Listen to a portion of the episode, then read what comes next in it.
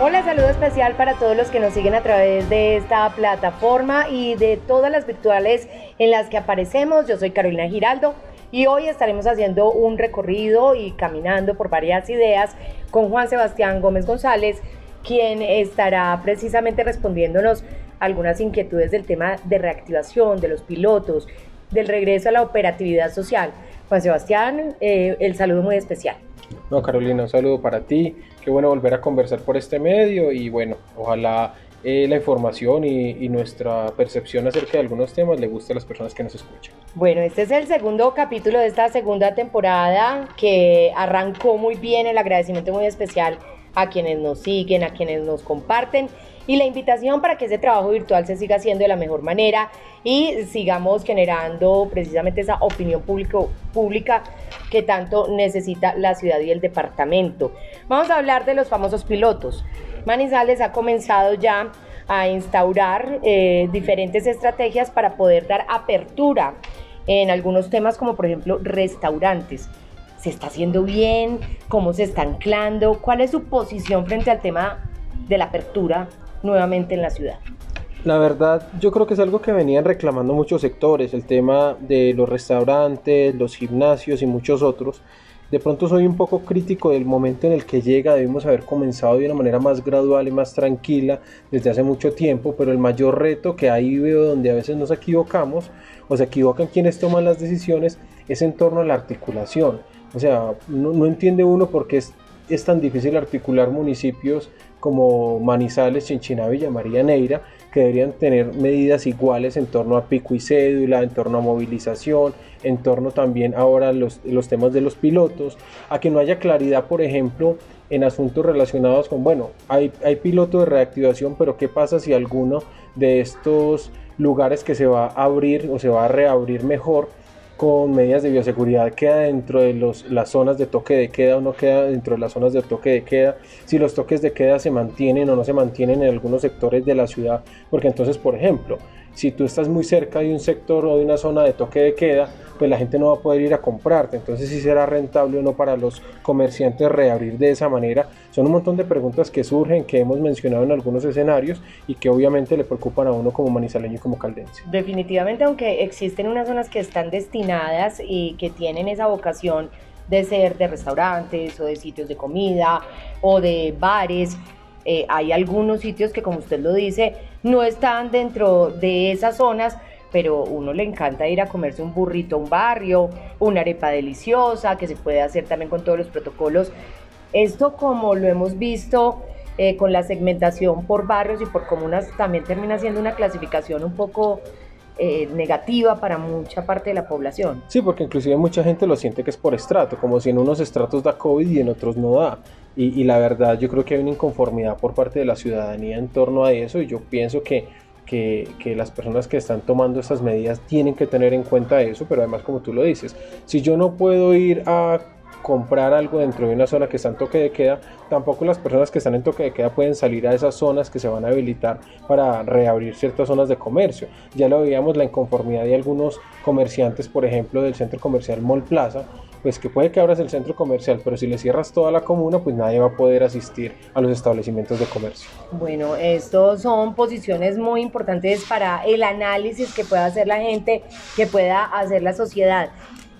¿Por qué existe también esa diferencia entre esos gremios, vamos a poner el de restaurantes, el de los comerciantes, con las administraciones? Acá se nota un choque de trenes que hasta último momento se soluciona. ¿Cuál puede ser esa disonancia entre ellos? No, yo creo que, que, que, es una oportunidad también para que la administración sea sincera con, con, los comerciantes y con la ciudadanía en general y si se cometen errores pues reconocerlos es que eso eh, no hay administración perfecta y en lo público también se cometen errores pero desde hace mucho tiempo venía funcionando una mesa con el tema de restaurantes, con el tema de bares y con el tema de todo lo que es entretenimiento. Y uno no entiende por qué una mesa como esta no se entera de primera mano sobre el tema de, de la reactivación, sino que se tiene que hacer casi que una presión ciudadana para que la administración se pronuncie frente a un decreto nacional. Creo que no debería ser así, porque lo que siente la gente es que eh, lo ponen en una mesa, pero es una mesa simplemente para que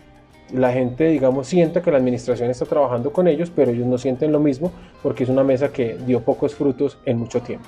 Bueno, eh, las cifras pues parecen no mentir, definitivamente estamos en un momento muy álgido, demasiado vulnerable a todo lo que tiene que ver con el contagio. ¿Cree usted que las medidas que se están adoptando son las adecuadas? ¿Son medidas asertivas desde lo personal que puede decirnos? Yo quiero pensar que las medidas se toman desde lo técnico y no desde lo perceptivo, no desde lo que se siente, pero cuando se toman medidas lo importante es comunicarlas de una manera adecuada y asertiva.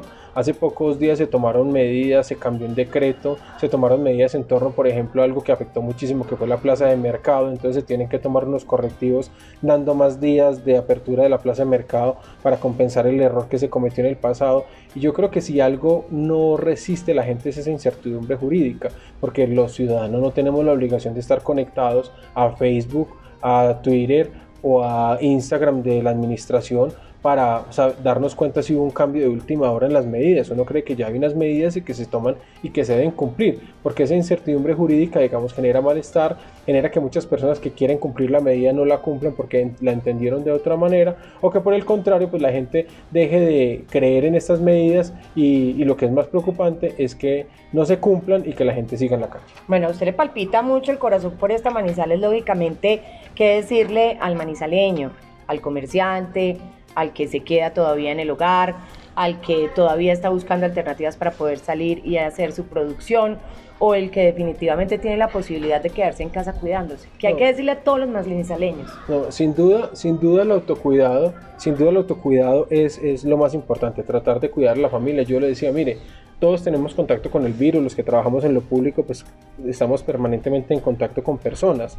Y a uno lo que más le preocupa es más que contagiarse, es contagiar a sus seres queridos, así que si alguien no tiene que salir, pues no lo haga. Y aguantémonos un poco, yo sé que somos de rituales, yo sé que somos de encontrarnos y abrazarnos, pero aguantémonos un poco las cosas que no sean necesarias, o sea, aguantémonos un poco la fiesta, aguantémonos un poco los paseos y estas cosas que realmente no son necesarias para vivir.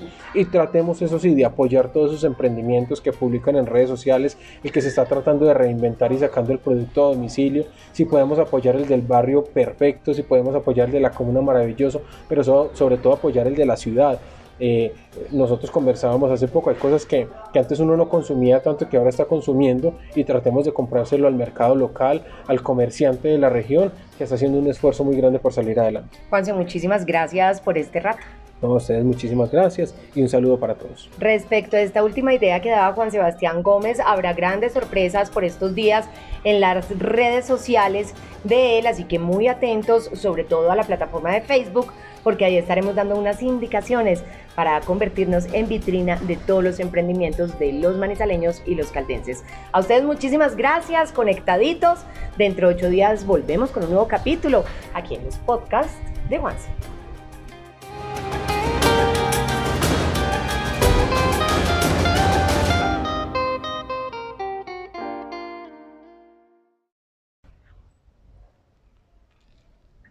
Yo lo conocí porque yo traigo artistas acá cuando hago eventos. No, gorda, ahí no.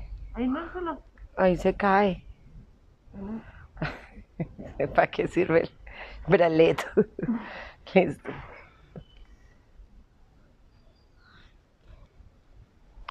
Listo, Gorsis. Arrancamos.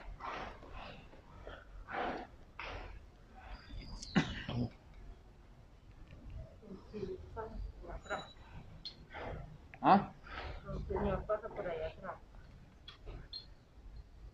Sí, estamos con la distancia prudente. Sí.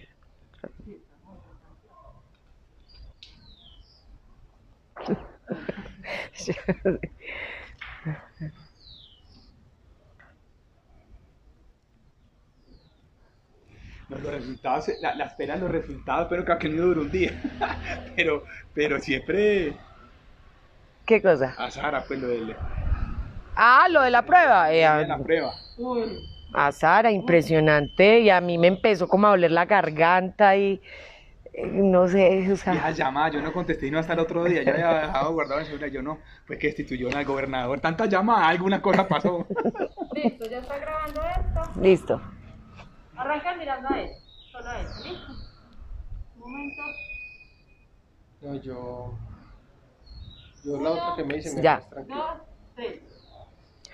Hola, les saludamos a todos quienes están siempre presentes en nuestras redes sociales, en estas plataformas, en esta virtualidad. Ustedes han sido claves para poder continuar contándoles qué está pasando desde la Asamblea del Departamento de Caldas en una muy buena labor institucional, emprendida desde los 14 diputados quienes han demostrado rigurosidad, seriedad y quienes han puesto en, en, digamos, en la agenda pública muchos temas importantes para los caldenses. Hoy empezamos un nuevo espacio, un escenario que seguramente les encantará y que se llama Versus, donde tendremos a los diputados hablando acerca del departamento y de otros muchos temas de su vida pública y política, para que ustedes conozcan a profundidad quienes los representan en la corporación. El saludo muy especial para los invitados del día de hoy, Camilo Gaviria y también Juan Sebastián Gómez González, quien es el actual presidente, y hoy los he invitado a ellos dos para que hablemos de todo un poco. Eh, diputado Camilo, bienvenido. Un nuevo espacio para decir de todo y para que lo conozcan todavía más. Bueno, muchas gracias por la invitación y por lo menos aquí tú le pones el color a, a esta entrevista. bueno, acá hay varios colores y ya lo vamos a decir. Juan Sebastián, eh, presidente, bienvenido y bueno, acá intentando eh, generar nuevos instrumentos para que la gente sienta esa cercanía y esa proximidad con la Asamblea. Claro, es que lo más importante es que conozcan un poco en estos momentos de receso donde no estamos hablando del proyecto de ordenanza, bueno, que conozcan un poco de qué piensan, qué sueñan, cómo es el ideario político de cada uno de los diputados del departamento de Caldas. Parece un escenario escenario excelente, aquí estamos en blanco y negro. en blanco y negro o rojo y verde también, como podría decirse. Eh, bueno, vamos a iniciar. Diputado Camilo, usted representa una colectividad que trae después de un trabajo que realizó por todo el departamento cuando fue aspirante a la gobernación de Caldas. ¿Cómo le ha parecido este ejercicio? Pero sobre todo, ¿usted por qué aceptó llegar a la Asamblea de Caldas? ¿Usted pensó que iba a aceptar o que no iba a aceptar? Eh, no, la verdad es que yo sí sabía que iba a aceptar. Bueno, aceptamos porque después de más de 137 mil eh, votos de confianza y después de haber recorrido el departamento por más de dos años y cuando usted decide meterse en este ejercicio, lo responsable era asumir eh, las consecuencias de haber hecho este ejercicio con amor, con cariño. Y eso es lo que estamos haciendo, este ejercicio con convicción, con vocación. Hemos aprendido mucho ya en estos ocho meses, nos hemos divertido y bueno, creo que lo que estamos haciendo es lo que dijimos en campaña. Aquí vinimos a proponer, a apoyar las cosas que sean importantes para el departamento, pero también hacer control político que es bien necesario en este departamento. Juan Sebastián, ¿cómo vio usted esa respuesta de sí, voy a la asamblea por parte de Camilo Gaviria? No, yo también sabía que él, pues yo, inclusive se lo había hecho en privado, yo era de los que pensaba que, que Camilo sí aceptaba, hay gente que decía, no, Camilo es muy soberbio, Camilo que se le va a meter a eso, y yo decía, no. ¿Qué pasa? Tranquila, tranquila, no pasa nada, no pasa nada. Volvemos a empezar. ¿Y por qué, Gordis? ¿Está prendido? Está prendido. Yo tengo hasta las 3 de la tarde. Ah, bueno, no, maravilloso, ya almuerzo todo. pues hagamos una pruebita con este solamente. Módula. Hola, hola, 1, 2, 3, Juan Sebastián Gómez, modulando, probando, probando, probando. Tienen romero para cocinar. Es romero, ¿cierto? Sí. 1, 2, 3, 1, 2, 3. Sí. ¿Qué cócteles. tienes ahí, Juan? Y para el 517. conciliar el sueño. 17, 500. ¿Sí? Sí, se pone bajo de la almohada. Ya. 1, 2, 3, Juan Sebastián Gómez, probando, probando, modulando. ¿Y qué será? ¿Pila o qué? No tiene, tiene. tiene. 1, 2, 3, 1, 2, 3. 1, 2, 3, 1, 2, 3. Pero se está registrando Si al acá. presidente le quitan la voz, ¿qué podemos decir en la oposición? Para que vea que nosotros nos saboteamos solo a la oposición. Esto es un autosabotaje. Módula, Juan. 1, 2, 3, 1, 2, 3, Juan Sebastián. Listo. Bueno, entonces volvemos a arrancar. Bueno, ya saben la primera pregunta, o sea que. Juan, módula. 1, 2, 3, Juan Sebastián. Listo. ¿Y el del diputado Camilo también está bien? Sí. Listo.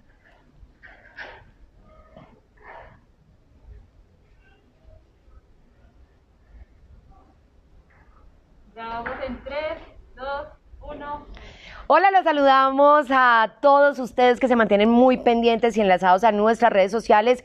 Gracias por hacer parte de esta familia interactiva. Hemos trabajado desde la virtualidad, generando puentes, lazos, escenarios y espacios que nos sirvan para conocernos todavía más, para que ustedes se familiaricen y se acerquen con todo el trabajo eh, de la Asamblea de Caldas, que a través de sus 14 diputados ha demostrado en este 2020 un trabajo riguroso, serio, donde ha habido debate, donde ha habido diferencia, pluralidad y esto redunda en muy buenos resultados para el departamento de Caldas. Se vendrán buenas cosas y por supuesto la Asamblea estará presente en todo el territorio, en las subregiones, para garantizar participación y también la defensa de los derechos de todos los caldenses. Hoy comenzamos con este nuevo espacio que se llama Versus, donde estaremos invitando a diferentes diputados que puedan dar su punto de vista acerca de temas regionales, departamentales, y nacionales, lo que está sucediendo a nuestro alrededor de boca de los líderes, de quienes nos representan en la corporación. Los invitados de hoy no podrían ser mejores. Por un lado, Camilo Gaviria,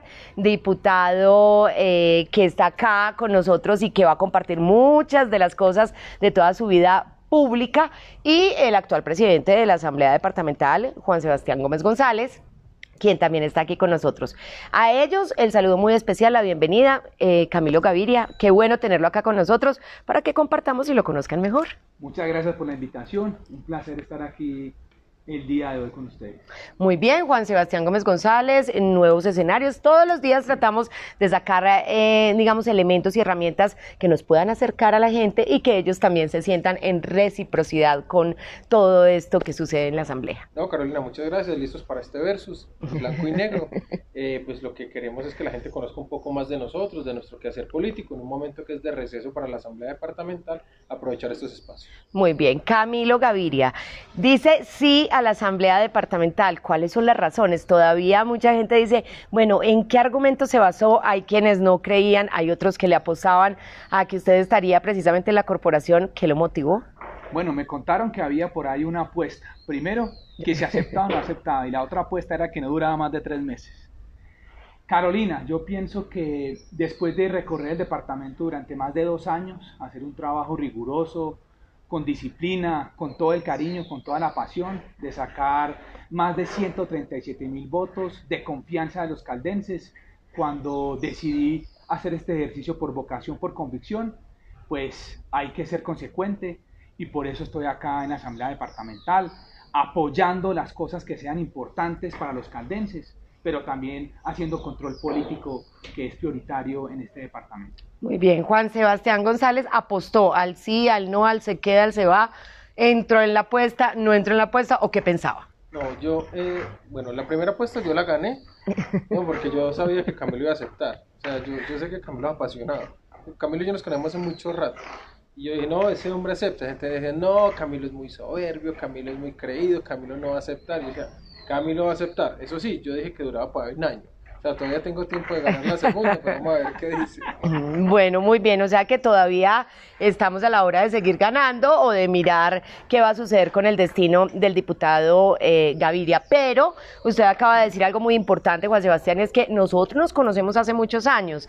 Precisamente hay un hilo, así como el hilo rojo del amor en la vida, también hay unos hilos políticos que empiezan a tejerse en diferentes momentos. Ustedes hace muchos años se conocieron, para nadie es un secreto que usted comenzó precisamente en el seno de la familia de Camilo Gaviria, toda esa vida política. Y bueno, ¿cómo se han transformado? ¿Cómo se ven hoy en día? ¿Cómo se reconocen desde este punto que están hoy? No, así fue. La verdad es que así fue. Yo, yo como lo digo jocosamente, a mí Camilo a veces me cae muy gordo, pero yo lo quiero mucho. Porque, porque la verdad, la primera persona que me dio la oportunidad para estar en política fue Adriana Gutiérrez. En ese momento teníamos un movimiento alternativo, un movimiento que ahora podría llamarse verde, se llamaba el Nuevo Partido, éramos de camiseta verde y girasol y salíamos como muy con la consigna de derrotar la coalición barcoyepista. Obviamente me decían, no, pero es el peludo del Holocausto Norte, pues quién le va a dar un aval. Y la verdad es que en conversaciones con Adriana Gutiérrez y con ella siempre gratitud, porque me abrió las puertas en la política, luego llegamos al partido de la U juntos, y lastimosamente cuando ellos deciden formar el Centro Democrático, pues ella toma otro camino, yo me quedo en el partido de la U, y bueno, eh, mucho cariño, muy buenos recuerdos, obviamente tenemos hoy un distanciamiento político. Bueno, ¿y usted cómo ve todo este proceso, el avance, la evolución? Eh, usted haciendo también política, también desde otra orilla. ¿Cómo recuerda a Juan Sebastián? ¿Lo recuerda en, esa, en ese camino político al lado de su madre? Sí, claro, fue una experiencia. Inclusive antes del nuevo partido estaba Democracia Viva. Y yo me acuerdo que, como se lo dije en estos días, yo voté por, eh, por Juan Sebastián en sus dos candidaturas al, al Consejo.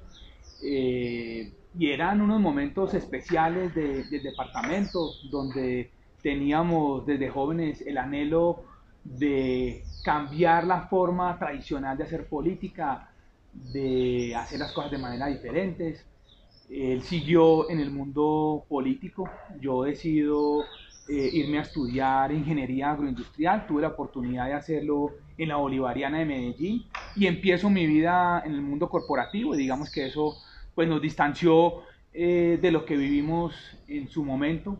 Y después de casi veintipico años de estar por fuera del departamento, decido regresar hace cinco años a Caldas y ya digamos que el panorama político había cambiado, ya la coalición barcoyepista no existía, ya habían otros, otros jugadores, estaba el tema de, de Uribe, Juan Manuel Santos, de lo que estaba viviendo acá. Y bueno, y digamos que que eso fue lo que me encontré hace cinco años, eh, unas diferencias grandes de, de, cuando empezamos o cuando él empezó a hacer eh, política en forma en el departamento. Bueno, muy bien. Hoy eh, por hoy vamos a pasar a temas nacionales que también la gente quiere escuchar qué piensan eh, sus líderes. Hoy por hoy es indiscutible eh, que tenemos una polarización nacional, no es una cosa invisible, es una cosa perceptible, pero además hay quienes la rechazan totalmente pues porque nos pone a escoger entre un bando y otro. ¿Qué piensan ustedes de la polarización de Colombia y existe una salida para que tengamos digamos, una puerta abierta que no nos aísle tanto a unos y a otros, Juan Sebastián? Yo creo que la polarización es un error. Y de la polarización hay gente que vive, hay gente que la provoca, la genera y dice que a ese escenario hay que llegar. Y lo vimos en las elecciones hacia la alcaldía de Manizales, en muchos municipios también se puso un tema de polarización. Y, muchas veces la polarización lo que quiere es desaparecer otros actores, desaparecer otras voces. Y es decir, usted está conmigo o está en contra mía. Yo creo que la política no la podemos llevar a esas instancias, sobre todo en un país como Colombia, donde tenemos, digamos, un legado de violencia, un legado de narcotráfico, donde muchas veces por cosas menos importantes que la política la gente se mata. Yo sí creo que no hay que llegar a esos escenarios de, polarizaciones cuando uno dice, usted es petrista o no es petrista, no, yo no soy petrista, pero usted votó por él, pero venga, y eso me hace a mí petrista, o usted es santista, no, usted es guerrillero o es paramilitar, no, yo creo que a esos escenarios no debemos llegar, eso no construye. Yo creo siempre y he creído en un escenario de diferencias y desde, la diferencia, desde las diferencias construir. Y creo que a ese escenario no le debemos jugar los colombianos. Bueno, Camilo, la polarización, ¿cómo la ve, cómo la observa, cómo la examina? Nuestra generación tiene la responsabilidad de ayudar a voltear la página y de encontrarnos en lo que nos une. En lo personal, hice todo lo humanamente posible para hacer una, una campaña donde los temas de Caldas no fueran eh, de polarización, que no fuera o de un expresidente o del presidente actual, que nos alejáramos de eso, que realmente nos, como decía Álvaro Gómez Hurtado, nos pusiéramos de acuerdo en lo fundamental. Y por eso eh, hicimos un programa de gobierno incluyente y buscamos que en la agenda no estuviera esa polarización que era la que ha estado en los últimos 10 años para poder ganar eh, elecciones. Claro, eso tiene sus cosas buenas y sus cosas malas desde el punto de vista electoral, pero yo pensaba que mi responsabilidad, y pienso que mi responsabilidad es más en el país a largo plazo que pensar en lo, en lo personal. Inclusive hoy, hoy después de, de, de las elecciones, eh, el partido, uno de los partidos que me acompañó, muchos de los de sus seguidores, su, de sus representantes, su senador, su representante a la Cámara me criticaron fue eso. Yo le dije, yo no me voy a meter en esta polarización porque aquí necesitamos es voltear la página. Venga, respetemos lo que ha sido eh, el presidente Uribe, lo que ha sido el presidente Santos, lo que ha sido el presidente Gaviria, lo que ha sido el presidente Pastrana. Tener en cuenta también eh, los puntos de la oposición, porque es la única forma que nosotros podamos voltear la página, que nos podamos poner de acuerdo en lo fundamental y que las cosas que ya están hechas, gusten o no nos gusten, vengan como las mejoramos y que podamos nosotros eh, avanzar. Y esa sigue siendo mi mentalidad. Ustedes han visto en la asamblea departamental donde hemos acompañado ordenanzas propuestas por el gobierno departamental, pero también hemos votado negativo en lo que hemos considerado que hay que votar lo negativo. Aquí no se trata de hacer simplemente oposición por hacer oposición como lo han hecho otras personas eh, en el pasado y el, ese mal ejemplo que ha pasado en el, en el Congreso. Bueno, muy bien. Nosotros ya hemos pasado algo más eh, de medio año en todo lo que tiene que ver con la gestión de la nueva asamblea, de esta nueva asamblea de Caldas, y pues ya debe existir una radiografía clara de cuál es el Caldas que tenemos, cuál es el Caldas por el que tenemos que trabajar y cuáles son, digamos, esas proyecciones que se deben tener en cuenta a la hora de la gestión pública. Juan Sebastián, ¿Qué es Caldas en este momento y cómo lo tenemos? No, yo creo que ha sido evidente, Carolina, y Camilo, el cambio. O sea, creo que en los últimos años las cosas han mejorado. Falta demasiado por hacer. Es que con Caldas hay una deuda histórica. Y no es una deuda de 5, 8, 10 años del gobierno anterior o del que estaba antes. Es una deuda de toda la vida. O sea, todavía nosotros no tenemos conectadas todas nuestras cabeceras municipales. Y que es una cosa pues que nos le parece absurda que en un departamento en el centro del país departamento con una riqueza agroindustrial muy importante, agroforestal, eh, con una riqueza multiétnica, pues todavía tenga esas dificultades, que tengamos municipios donde apenas están reabriendo o abriendo hospitales. Acabamos de, de, de vivir, y digo acabamos pues porque en las últimas décadas, por ejemplo, Caldas vivió un tema de violencia y desplazamiento muy fuerte, tema que aún no se ha resuelto, hay gente que todavía no ha podido volver a sus territorios y yo creo que, que, que sin embargo en los últimos años ha sido muy notable el cambio y también se nota un cambio, inclusive lo tengo que decir en la asamblea. O sea, lo digo con el mayor respeto, pero de la asamblea anterior a lo que tenemos ahora, yo veo unos 14 diputados supremamente comprometidos, siempre hay quórum eh, total, digamos, siempre está la asamblea en pleno. Nosotros no sabemos que es que se acabe una sesión por falta de quórum ni nada de esas cosas, y creo que era lo que la gente quería ver que desde diferentes orillas políticas la gente estudiara, fuese juiciosa, rigurosa, estuviese presente en los debates, porque creo que eso ayuda a construir y a fortalecer la agenda pública y creo que eso también contribuye a que el departamento esté mejor. Camilo, ¿cómo ve Caldas hoy? Caldas, como dice Juan Sebastián, ha avanzado de manera notable en los últimos años, donde yo tengo una diferencia conceptual y esto no es solamente un llamado al sector eh, público, también al sector privado y académico Caldas ha avanzado igual que Colombia. Colombia ha avanzado en los últimos 20, 30 años y ahí están las cifras. El problema grande es que Caldas, en mi concepto, y las cifras son evidentes, no ha avanzado a la velocidad que han avanzado otras regiones. Nosotros hemos perdido peso a nivel nacional. Caldas solamente pesa el 1.6 del Producto Interno Bruto. Hoy en día, por ejemplo, el, el el per cápita, el, Producto Interno Bruto per cápita de Caldas es 35% más bajo que Antioquia, 3% más bajo que Risaralda, 90% más bajo que, que, Bogotá. Y nosotros se evidencia, se evidencia en todo, inclusive en el mundo, en el mundo político. Aquí anteriormente había unos liderazgos que inclusive Juan Sebastián lo dijo ahora, eh, cuando estábamos adolescentes lo combatimos, pero nadie puede negar hoy lo que era el Senado Barco y el Senado Yepes, pesaban a nivel nacional, hoy tenemos, hoy, hoy, no, hoy hemos perdido esa, esa visión, esa, esa fuerza eh, política en el Congreso y eso trae consecuencias en el tema de inversión. Y hay unos resultados, un aeropuerto que lleva, no sé, más de 20, 20 30 años y no hemos podido eh, hacerlo. Entonces yo creo que lo que nosotros sí tenemos que hacer es, venga, cómo nosotros vamos a empujar desde las diferentes orillas, el mundo académico, el mundo privado. Hoy no tenemos los gremios que teníamos en antaño y también tampoco tenemos la fortaleza del liderazgo en el mundo público. Yo en estos días le decía a alguien, mire, lo peor de todo esto es que ya no tenemos a quién echarle la culpa. Nosotros, eh, Juan Sebastián es un poco más viejo que yo, pero somos de la misma generación. de la misma generación y nuestra obligación es, venga, cómo nosotros unimos esfuerzos y que Caldas avance a mayor ritmo, porque si bien el Producto Interno Bruto no es el, el único indicador, sí es uno de los indicadores que nos muestran cómo estamos. Y obviamente hay que avanzar mucho en el tema de, de desigualdad.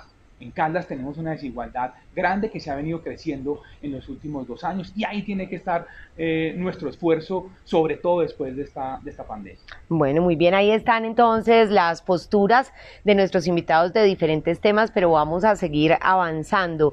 Eh, dentro de todos los temas políticos y electorales, se hablaba precisamente de esa pérdida de liderazgo, que es evidente, eh, que se habla además y se dice en todas partes, que la misma comunidad reclama de muchas maneras ¿cuál podría ser el secreto para poder potencializar nuevos líderes? ¿Dónde podría estar ese plus que le demos?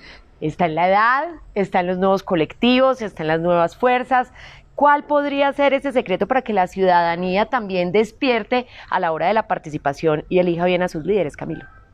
Yo pienso que dos cosas importantes. La primera, recuperar la confianza en las instituciones.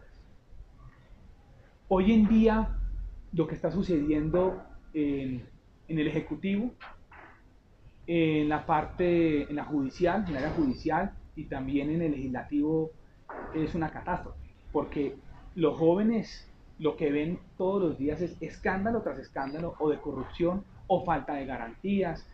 Eh, entonces meterse en estos oficios cada vez es menos eh, atractivo para la gente decente. Eso es lo que ha venido pasando en, el país y creo que una de las cosas que tenemos que hacer es recuperar la confianza en la institucionalidad. Por eso lo que se viene haciendo en cabeza de nuestro presidente en la Asamblea de recuperar la confianza, la visibilidad de un ente tan importante como la Asamblea es importante, pero lo propio tiene que pasar en el Congreso, en la rama judicial, en el Ejecutivo. Y lo segundo es que tiene que haber un esfuerzo grande de la academia y del sector privado para impulsar a que la gente se quiera meter en este ejercicio. Miren, eh, es muy triste. Mi hija tiene seis años.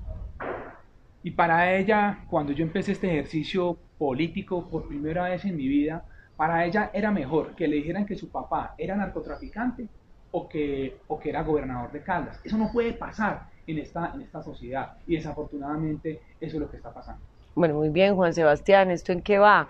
Eh, jóvenes que a veces no responden a esos llamados de la gente, eh, personas que están también enquistadas en el poder. ¿Qué podemos decir de los nuevos liderazgos? Yo, yo lo que creo es que hay que hacer un esfuerzo por, por, por llegar a esa cultura ciudadana y democrática. Y todas las instituciones debemos hacerlo. O sea, la academia, el sector público, el sector privado, la clase política sobre todo, para que la gente vote bien la gente entienda el poder que tiene su voto y el poder que tiene cuando decide por quién marca un tarjetón. Independientemente si es joven, porque no por ser joven necesariamente se es bueno. Y no por ser viejo necesariamente se está desactualizado y no se está, digamos, acorde a las políticas públicas que se requieren. Yo creo que lo importante es que sepamos el poder que tenemos al momento de decidir. Yo comparto con Camilo algo. A mí ningún senador de la República hoy me representa, ¿cierto? Y yo no, yo, yo, a mí no me, no me seduce ver un debate del Congreso para ver quién habla por Caldas, porque es que nadie habla por Caldas, ¿cierto? Y no hay un parlamentario que, digamos, sea arrollador, que uno diga, independientemente de si yo voté por él o no, que gestiona por Caldas, que habla por Caldas, que discute por Caldas. No, eso uno ya no lo ve, esos liderazgos se han perdido y hay que recuperarlos como a través de las decisiones que tomemos en la sur. Bueno, muy bien, nosotros vamos con esta cámara a decirles a todos los que están siguiendo este programa de Versus que nos vamos a ir a mirar unos datos interesantes de nuestros invitados y ya volvemos con más secreticos de la vida de ellos y por supuesto con muchos más datos acerca de lo que están haciendo por Caldas. En ahí entre le vamos a ver unos datos de ustedes. Bien, desensolados, pero bien. Al con lemo. Sí, estamos un poco quemados. Como estaba en peores circunstancias. Yo digo en peores callejones de la noche. Ay, güey, madre. Ay, güey, pucha. ¿Qué? El... Carito, arranca con esa cámara. Con esa. Listo. Listo. Ahora sí. Uy, está fuerte. Cuando tú me digas, cariño. Grabamos en 3, 2, 1. Y ya conocieron ustedes algunos datos que les queríamos entregar acerca de nuestros invitados Camilo Gaviria y Juan Sebastián Gómez González. Pero nosotros vamos a seguir dialogando con ellos. Seguramente ustedes se enterarán de muchas más cosas acerca de las apreciaciones que tienen de nuestro departamento y de nuestro país y, por qué no, incluso del mundo. Vamos a volver y a retomar el diálogo y les voy a preguntar lo siguiente. ¿Qué opina el gobernador de Caldas, Camilo? Me toca a mí primero La- la. ¿O lo quiere reflexionar? Ah, ok. Yo creo que es una persona con muy buenas intenciones, eh, pero que ha estado improvisando y, y eso le va a costar al, al departamento. Eh, y esto es con buenas intenciones, pero como yo digo, lo más importante cuando se llega a un cargo directivo es armar buenos equipos.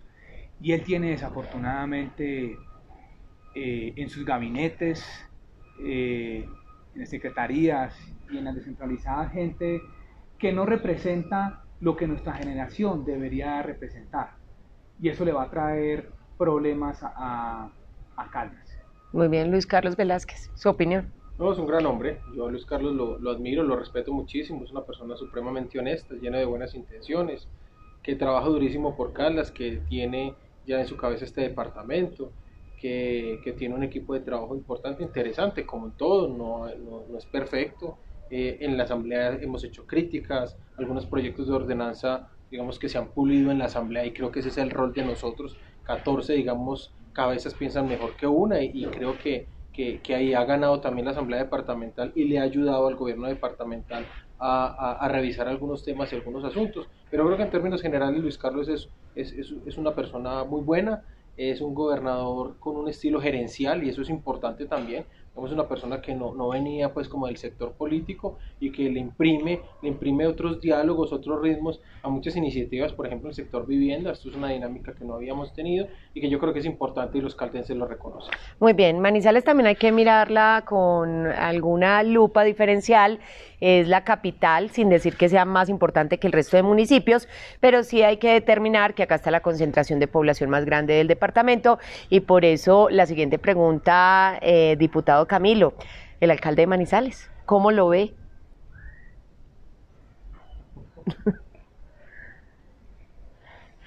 Vea, mmm, llevamos muy poco tiempo, tanto para el gobernador como para el alcalde. Yo he sido eh, juicioso en hacer eh, críticas constructivas y con, y con datos. Hay cosas del estilo del alcalde que no van conmigo, no van con mi estilo de liderazgo ni mi estilo gerencial, que tiene muchas cosas similares al gobernador y es que están buscando más la pantalla, la red, el tema mediático, que realmente hacer un trabajo gerencial de fondo y a largo plazo. Ojalá esté equivocado, ojalá esté equivocado. Eh, pienso que a los dos, tanto al alcalde como al gobernador, les falta horas, horas de vuelo en el mundo directivo. Esto no se trata solamente de si usted sabe o no sabe de lo público. Cuando usted llega a un cargo gerencial, tiene que tener horas de vuelo en saber liderar equipos de trabajo, en saber tomar decisiones, en tener la mesura para decir que esto no son temas mediáticos, pero también tener la, la convicción y el criterio para tomar decisiones. Eh, y tanto al alcalde como al gobernador veo que es una de sus, de sus falencias. Eh, hay que esperar, hay que esperar qué sucede. Yo lo que puedo decir por ahora eh, del alcalde es que está cometiendo errores infantiles, está improvisando, su estilo no le está sirviendo ni a él ni a la ciudad, pero, pero esto no es nada nuevo, esto, esto lo sabíamos en campaña, se sabía, por ejemplo, en, en, el caso del alcalde, de su comportamiento como concejal, un tema que era mediático, solamente con la pantalla, toda hora cualquier cosa que, que, sucedía, y es lo mismo que está pasando. Yo creo que una cosa es ser concejal, una cosa es ser candidato y otra cosa es ser alcalde de Manizales. Eh, y el tiempo lo dirá, pero esto no es ninguna sorpresa, y aquí nos toca ser muy prudentes porque la votación de, del alcalde fue muy grande y eso es lo que quería la ciudad, un estilo de esos. Entonces, pues nosotros somos los que estamos equivocados, por lo menos en lo que ya sabía la ciudad, que era qué estilo quería. Habrá que esperar quién, eh, quién tiene la razón eh, al final de, de estos cuatro años. Juan Sebastián, un modelo de gobierno que precisamente fue elegido de forma democrática por una amplia mayoría, pero ¿qué respuesta eh, observa usted de verdad de esta gestión para la capital de Caldas? Yo fui concejal de Manizales 12 años me tocaron en esos 12 años cuatro alcaldes. O sea, me tocó la administración de transición de Néstor Eugenio Ramírez, luego Luis Roberto Rivas, Juan Manuel Llano, eh, eh, Jorge Eduardo Rojas, compartí curul con el exalcalde Octavio Cardona. Y la verdad uno aprende mucho de lo público en ese escenario y uno empieza a conocer los estilos de gobierno, casi que con el desayuno se sabe cómo va a ser la comida y eso preocupa. Y eso preocupa es porque cuando usted me pregunta a mí, aunque yo no acompañé al, doctor Carlos Mario, yo le deseo lo mejor, como se lo desea Octavio Cardona en su momento. Y es que si al, al alcalde le va bien, a la ciudad le va bien. Yo creo que los alcaldes deben ser menos importantes, uno debe ser más ejecutivo, más ejecutor que protagonista. Y, y, yo, si me preguntan a mí por el estilo de gobierno del doctor Carlos Mario, es que yo no lo he logrado entender, ¿cierto? Eh, yo vi un gabinete que formó inicialmente bajo un proceso muy interesante y yo dije, esto va por buen camino. Obvio, hay pandemia, esto ha sido muy difícil para todos los gobernantes, pero luego empieza a hacer unos cambios en su gabinete y un, y un, secretario que era secretario de algo se entera por un decreto que mañana amaneció siendo secretario de otra cosa y yo creo que no todos servimos para todo. Me parece que ahí es donde la ciudad empieza a no entender cuál es el estilo de gobierno, cuál es el esquema de gobierno y se dejan por fuera un montón de actores que son importantes. Eh, yo, yo, creo que, que muchas soluciones a temas de pandemia se pueden encontrar respuestas en los mismos sectores hay sectores que no sienten que el alcalde conversa con ellos o que si conversa no los escucha. Yo creo que para mí, por lo menos para mí, para Juan Sebastián Gómez, que amo esta ciudad, si hay una alta preocupación, como siempre, poniéndonos a disposición del alcalde que esté en lo que podamos ayudar, contribuir, deseándole que le vaya muy bien. Diputado Camilo, acabo de escuchar algo eh, del presidente y es que yo no hice campaña con Carlos Mario. La mayoría de personas asocian, ¿usted también haría esa asociación? Como que ellos sí trabajaron juntos en algún momento. ¿No siente que...? Yo no sé, yo la verdad es que estaba tan concentrado en mi campaña que ni sé quién, quién estuvo con quién. Bueno, y uno de mis grandes aprendizajes en esta campaña es que la gente le dice una cosa, pero hace otra y en ese mundo eh, pues van y juegan a, a, todo a todo lado. Yo la verdad no sé no sé realmente Juan Sebastián porque no, no, no en la misma campaña eh, y no sé, pues yo no lo vi mejor Vamos a preguntarlo de una vez, ¿por qué lo asocian con la campaña y usted hizo o no hizo campaña? No, es que nosotros teníamos una mesa de la alternatividad, ¿cierto? Inicialmente teníamos como cinco o seis actores que estábamos eh, revisando el tema de la alcaldía de Manizales, eh, que queríamos sacar una propuesta conjunta. Lastimosamente el doctor Carlos Mario, digamos, reventó esa mesa y él salió para adelante, dijo yo voy para adelante con ustedes o sin ustedes. Eh, yo entonces tomo la decisión de volver a aspirar a la Asamblea Departamental y, y queda entonces de candidato también alguien a quien yo admiro mucho, Andrés Felipe Betancourt, y efectivamente pues yo tengo que reconocerlo. Si lo hubiese hecho, lo diría, pero yo no voté por Carlos Mario Mario. Bueno, muy bien, eso, eso es importante. Que la asociación estuvo en que la fórmula eh, alcaldía gobernador fue Marín eh, Velázquez. Seguramente por eso. Bueno, y, y, el tema de la alternatividad, las ¿no? de la U estuvieron con, con Marín. Bueno, increíblemente el de la U estuvo en esa mesa alternativa, que es algo también que no es muy normal, pero tal vez la alternatividad, pero ahí queda claro también, es importante ir poniendo las piezas, eh, incluso de esa ideología política eh, que se tuvo en el pasado, que se proyecta hacia el futuro, y por eso era la pregunta que, que le quería hacer. Y vamos a pasar a un plano más nacional. El gobierno de Duque, que ya también lleva un buen tiempo, eh, pues con muchos tropiezos, la pandemia de por medio, pero digamos que ha tenido también eh, algunos quiebres eh, desde la opinión pública. ¿Cómo lo ve usted, doctor Camilo, que ha sido cercano, digamos, a esa orilla gubernamental? Vea, yo no soy capaz de, de ser políticamente... Correcto. Yo creo que por eso es que estoy destinado a perder elecciones. A mí no me ha gustado el estilo de gobierno del, presidente Duque. Yo respeto por ser eh, presidente, ¿Y coincido y, voté por él. Eh, coincido en algunas cosas, pero no me ha gustado su estilo gerencial, no me ha gustado su estilo de gobierno. Eh, y, y, pienso que el gobierno no va bien. Creo que le ha servido paradójicamente el tema de la pandemia en su popularidad, eh, pero hay cosas que a mí no, yo no, no, no, no entiendo cómo es que funciona hoy el gobierno, el gobierno nacional. Y yo vengo del mundo, del mundo privado, pero es que hay cosas, a mí me dicen, Camilo, que es que la política no me gusta. No, es que si hay algo política es en el mundo privado. Porque la política tiene que ver con lo que estamos haciendo, en la forma de dirigir. Y hoy yo veo un gobierno nacional que eh, no tiene una representación fuerte en las regiones. Y hoy le está pasando al presidente Duque algo muy fregado, que es, no tiene un respaldo de la ciudadanía, pero tampoco del mundo político en las, en las regiones.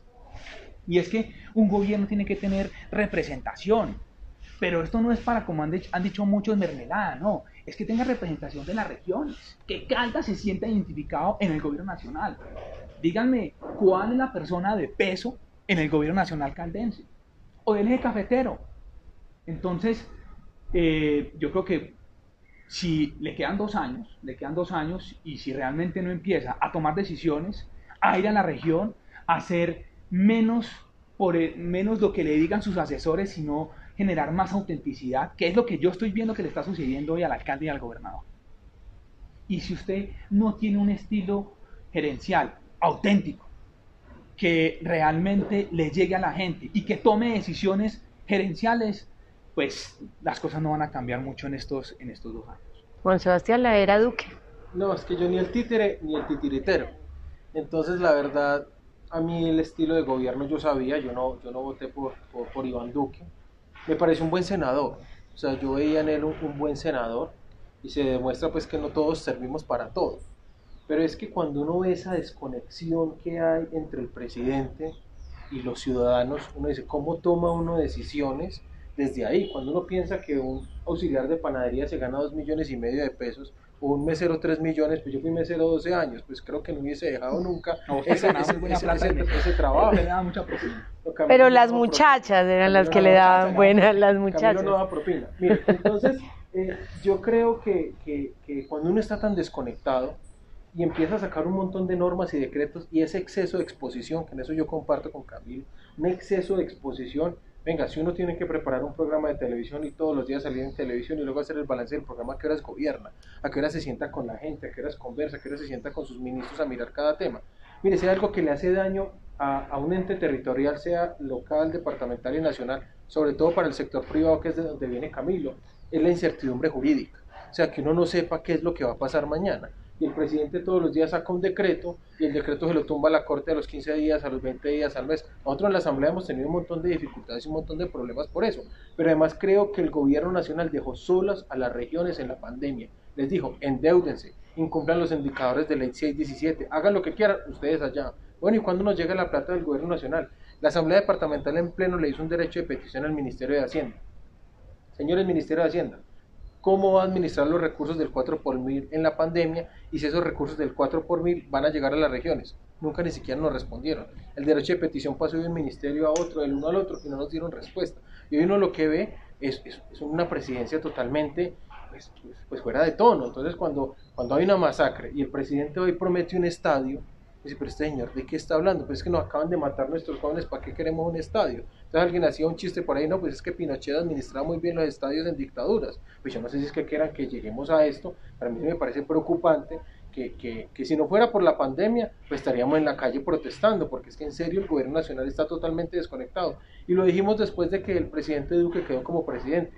Bueno, ústele a unos, a otros no, lo que sea. Caldas tenía una representación en el gobierno Hoy Caldas no tiene ningún actor, como le dice Camilo, en el gobierno. O sea, ¿qué ministro es caldense? ¿Qué jefe de cartera es caldense que venga, que trate de traer más recursos? ¿Con quién se puede hablar? No. Es, es, es, un, es un gobernador, unos alcaldes tratando de ver quién les hace un puente, a ver si un ministro los atiende y tampoco los atiende. Por lo menos en gobiernos anteriores había apertura del gobierno a que un alcalde pudiese reunirse con un ministro. Hoy eso no es tan sencillo y yo creo que hay una desconexión total del presidente, de Bogotá, de ese bogocentrismo con las regiones. Bueno, esta charla con ustedes está maravillosa, pero el tiempo se está acabando, por eso quiero eh, que seamos muy breves en la próxima pregunta, en el orden mundial. Sabemos también algunas dependencias que existen de Colombia con otras naciones como los Estados Unidos, próximos a unas elecciones presidenciales.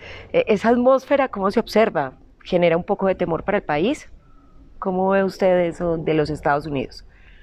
Yo pienso que Estados Unidos cada vez pierde más importancia eh, en el mundo y consecuencia de sus últimas eh, administraciones y de su estilo eh, de liderazgo. Y hay otras naciones que han empezado a tener más espacio. Obviamente nosotros desde el punto de vista económico dependemos mucho de Estados Unidos. A mí me preocupan las próximas elecciones, obviamente, de lo que va a pasar en la relación. La, la pregunta sería, ¿y por quién votaría? Eh, yo no me siento cómodo con ninguno de los dos candidatos que hay eh, en este momento en, en Estados Unidos. Esa, esa, digamos, manifestación de Donald Trump acerca del no reconocimiento tal vez de una posible derrota, eso sería devastador en la que se dice la democracia más fuerte del mundo. Sí, no puede ser que un presidente de un país como Estados Unidos diga que no va a reconocer los resultados electorales y pierde. Eso es nefasto para la democracia. En Estados Unidos hoy hay una campaña de polarización de la cual hacíamos referencia ahora que me parece que tampoco construye, pero en el mundo, yo creo que el mundo está en una situación compleja. O sea, hay unos gobiernos inestables en Sudamérica. Eh, creo que, que, que la Unión Europea, de la cual yo he sido a mí me ha gustado mucho el tema de la Unión Europea, ver el Brexit y ver otros fenómenos que se están dando en Europa, a mí también me preocupa, porque es que para mí la Unión Europea ha sido un modelo de pasar la página, como decía Camilo ahora. O sea, es que países que estuvieron enfrentados en una guerra mundial, en dos guerras mundiales, que es devastación, que es ir a que un país le acabe con toda su generación, que acabe con todos sus abuelos, con sus padres y que hayan logrado sanar eso, unirse en una sola moneda, tener un espacio Schengen donde la gente puede viajar. Para mí era un modelo que uno siempre soñó con que Sudamérica, digamos, fuese a llegar a algo así. Ver la situación de, de, del mundo en este momento, a mí particularmente como político y como persona que le gusta viajar, me preocupa. 30 segundos, ¿qué consejo le daría usted a Juan Sebastián en la vida política? Seguir con su persistencia, resistencia, eh, buscar eh, empaparse de, de, otros temas, por ejemplo en el mundo eh, empresarial que es tan, tan importante.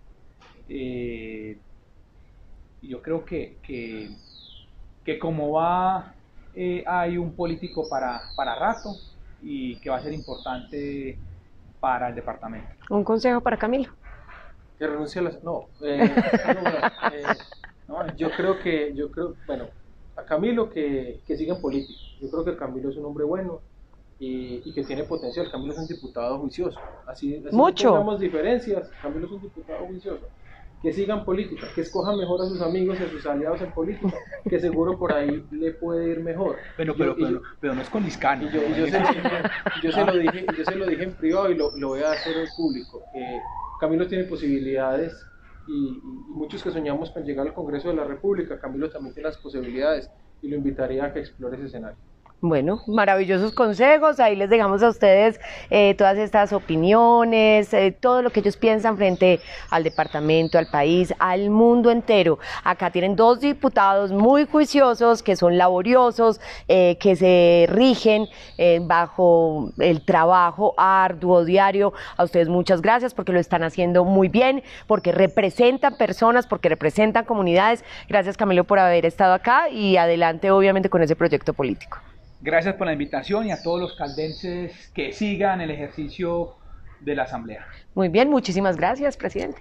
A ustedes, Carolina, Camilo, el colega, y por favor, péguense a las redes de la Asamblea que hay muchas cosas buenas para acá. Me gusta, me gusta, me gusta. A ustedes muchas gracias por las redes. Chao, chao.